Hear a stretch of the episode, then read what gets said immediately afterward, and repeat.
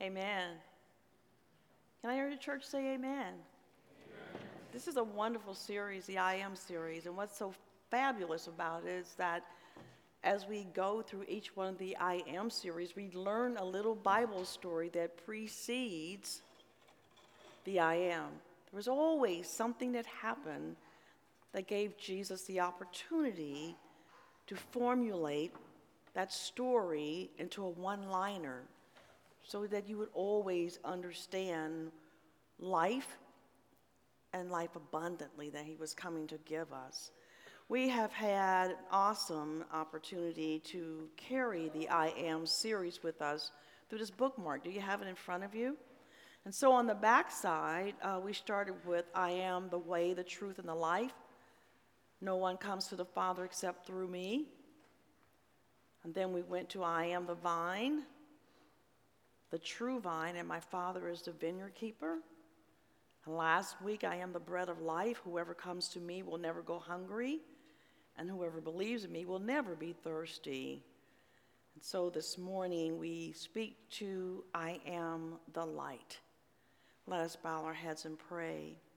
Good and gracious God, because you are the I am that I am, because you showed us that in the Old Testament when Jehovah spoke those words because we understand as believers who you are, we, we go back and think through the stories and the times in which you emphasize that you are the I am that I am. More importantly, Almighty God, we know that this is a series that teaches us that we are the I am because we're your disciples. So if you are the way and the truth and the life, if you are the vine, if you are, Almighty God, the bread and now the light, because we are disciples and we believe in you, we are those things also. So, in Jesus' name, we thank you and praise you to be reminded of who we are as your disciples. Amen. Let the church say amen. amen. This is so fascinating. I've enjoyed the I Am series. I've enjoyed just reading and keeping up with it. But one thing I found out about John when he writes his book, it's so different than all the other apostles. John is speaking to believers, so everything he says to us, he assumes you already know, and if you don't know, he wants to teach you more. So this really isn't the kind of sermon for a newbie, but if you're new, we hope you get a lot out of it. You see, John is the one that wrote so much about the resurrection John is the one that Jesus looked to when he was on the cross and said, Take my mother and take care of her for me. John is the one who wrote extensively about the upper room. John writes about things that gives us a chance to grow as Christians and reminds us that he's not technical, he's just a loving person that wants to make sure we follow through on the things that we're to do. So when we come to the Gospel of John, he doesn't talk about, oh, little town of Bethlehem. He doesn't believe we're going to grow out of just singing that song. He talks about being a believer and going down that corridor, going down that street, that someone is hurting and you're the light that lifts them up and gives them hope.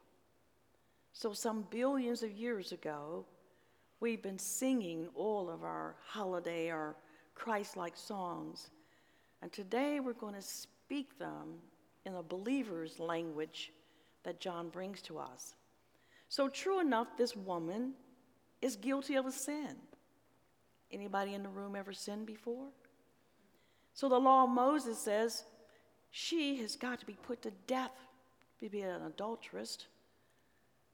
But you know, John now says that woman has sinned, and we all have, whether we've told a fib, whether we've, we've made um, a painful situation for a person, if we have murdered someone, if we have taken money and just borrowed it and no one knew we borrowed it, if we have committed uh, a false witness against someone, if we have just um, decided that it's okay not to go to church, whatever the sin is, we've all been there. And in this particular situation, our Jesus Christ is standing between the woman and her sin. He's actually saying, I absorb that sin, and that we look upon one another in a Christ like way to support each other in a moment when we've made a mistake. Actually, John thinks everyone is lost in a moment when they sin. So sin no more and go is the emphasis here.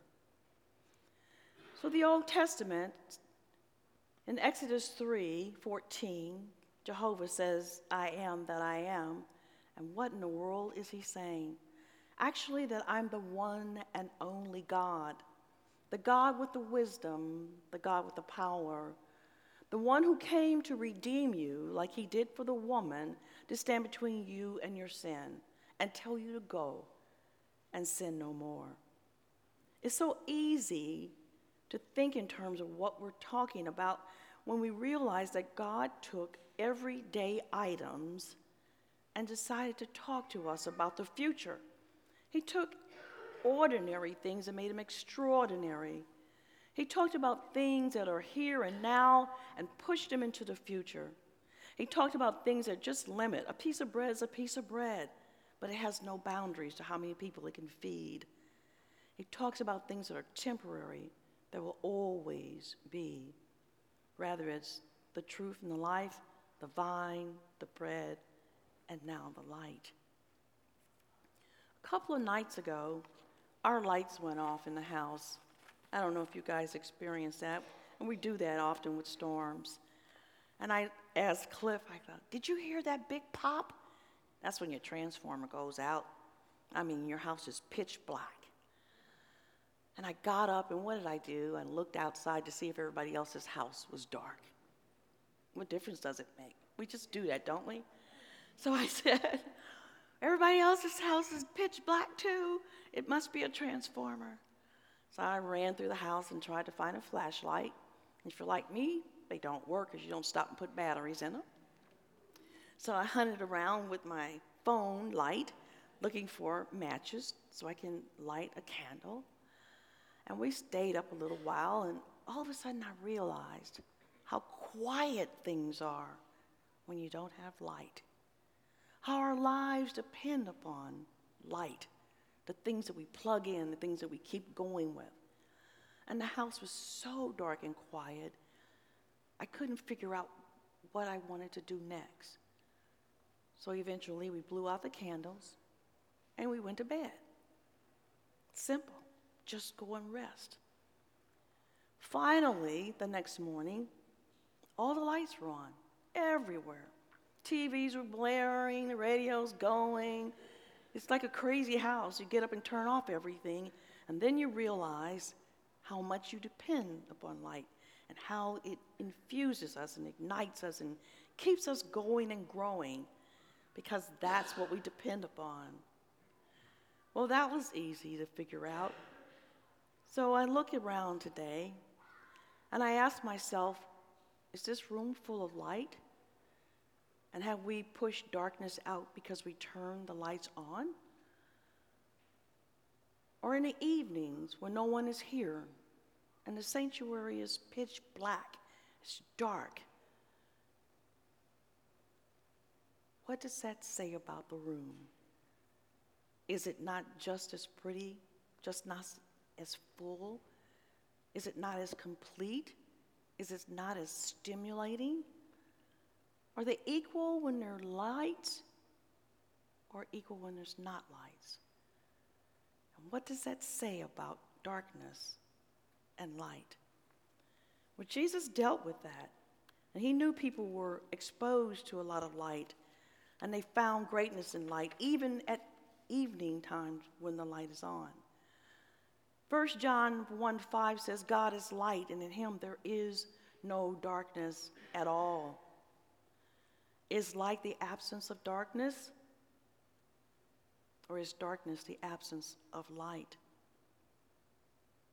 I think Jesus had a way of making a spiritual conversation about light while he spoke to his disciples about the sun, the S U N, being a physical light of the world. You know, when you say, I am the light of the world, that means a lot. And I'm sure he had a lot of people scratching their head. How could you be the light of the world? Because the celestial sun brightens us and gives us daylight. And many people argue are those waves or those particles? What is light? What's taking place when it comes into our world? Somehow, though, no matter what it consists of, we truly are the beneficiaries of daylight because things are made, created, discovered, all because of light. Our world breathes and grows. Our food comes from the function of daylight. So it becomes very important to know that Jesus made quite a connection with light. Kind of fun. He turned the light on the Pharisees. I used to go to camp and just loved it until the evening hours came. I got hungry with a bunch of other kids, and so we left the cabin and go down in the kitchen and try to find some snacks. We flipped that switch on, and what did we see? Bugs that ran and hid from us. And we used to laugh about it. But I thought about this in regards to how Jesus turned the light on those who were ready to commit a stoning on a person. And when he shared that light, they left the area. Kind of like those bugs did when the light switch comes on. We become that light switch in other people's lives. We are the ones who stand in with people who are in trouble and who are needed. We are the light, whether we are celestial or not. We might have someone here who doesn't believe that Christ is the light of the world. Those individuals tend to sometimes walk in a lesser world, kind of like the moon. When you think of the sunlight, it's always shining somewhere. But did you know that the moon has no light of its own? It reflects the light of the sun. Maybe a lot of the problems we have in this world today exist because we walk in moonlight, because we walk in the light that reflects the true source, because we're not connected to God the way we should be in direct sunlight and taking it in. I ask you this morning are you walking in the moonlight? Have you wandered far from the source of real light? Are you near the source of life called Jesus Christ? For Jesus is the light of the world. And because you are disciples, and because John speaks to believers, and so this message is for believers to grow, if Jesus is the light of the world, then so are you. As believers of Jesus Christ, we light the world. My mother used to say, Sheila, when you go to that party, you don't join the party, you become the party. You understand me? And I'd look at her like, what in the world is she saying? But this morning, when you enter the world, when you enter the grocery store, when you enter your workplace, when you go to a government building to conduct any kind of business, when you walk in the church, you are the light. This message is about your growth, about being deeply rooted in who you are as a Christian.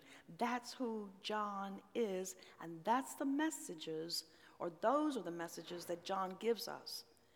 You have a responsibility. You are the light of the world. Where you go, you light the room. You become the focal point. You don't walk into the room and join what's going on in the room or in the world. That's a leadership model, as much as it's hard to believe. Charles Stanley, in his book Standing Strong How to Storm Proof Your Life, says your life should be like a lighthouse. which has a strong foundation, a lighthouse that navigates ships to shore. And we as Christians bring lost souls into the community of Christ because we are the lighthouse. As a lighthouse, it's a place of a refuge for lost ships at sea, and we look for lost souls in the world. When we stand, we light up the world. That light that rotates at the top of the lighthouse, it flickers and causes the light to bounce on the waves, and it goes further out to sea to bring a great destination to those who are looking for a way in out of the stormy waters. Your light in Jesus Christ when you were baptized and when you take Holy Communion is forever shining. People see you and know you and know who you are. You don't stumble, you stand. You don't wobble, you walk. You don't fear, you raise your shoulders and stand tall. The lighthouse never closes. It's open 365 days each year, and so are you. The next time you turn on the light in your house, the next time you light a candle, remember Christ is the light of the world, and so are you. So, the words and music by Ronny Hinson is my closing conversation. I'm not going to sing it because you wouldn't hear the words. Let me say unto you nicely there's a lighthouse on the hillside that overlooks life's sea. When I'm tossed, it sends out a light that I can see. And the light that shines in darkness now will safely lead me home.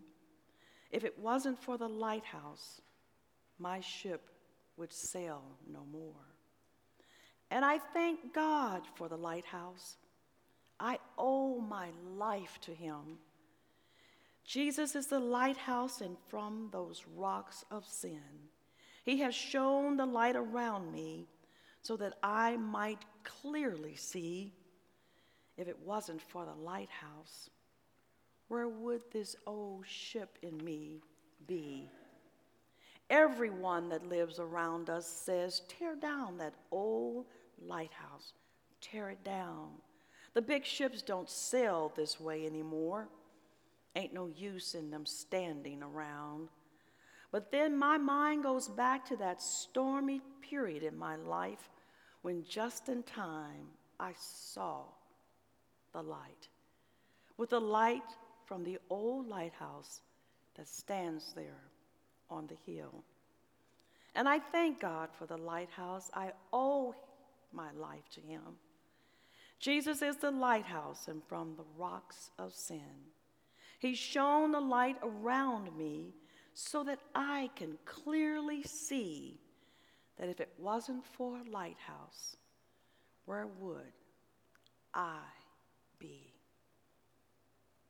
I know where you are, church. You're the lighthouse for all the people who see you and know you. So we'll close this morning.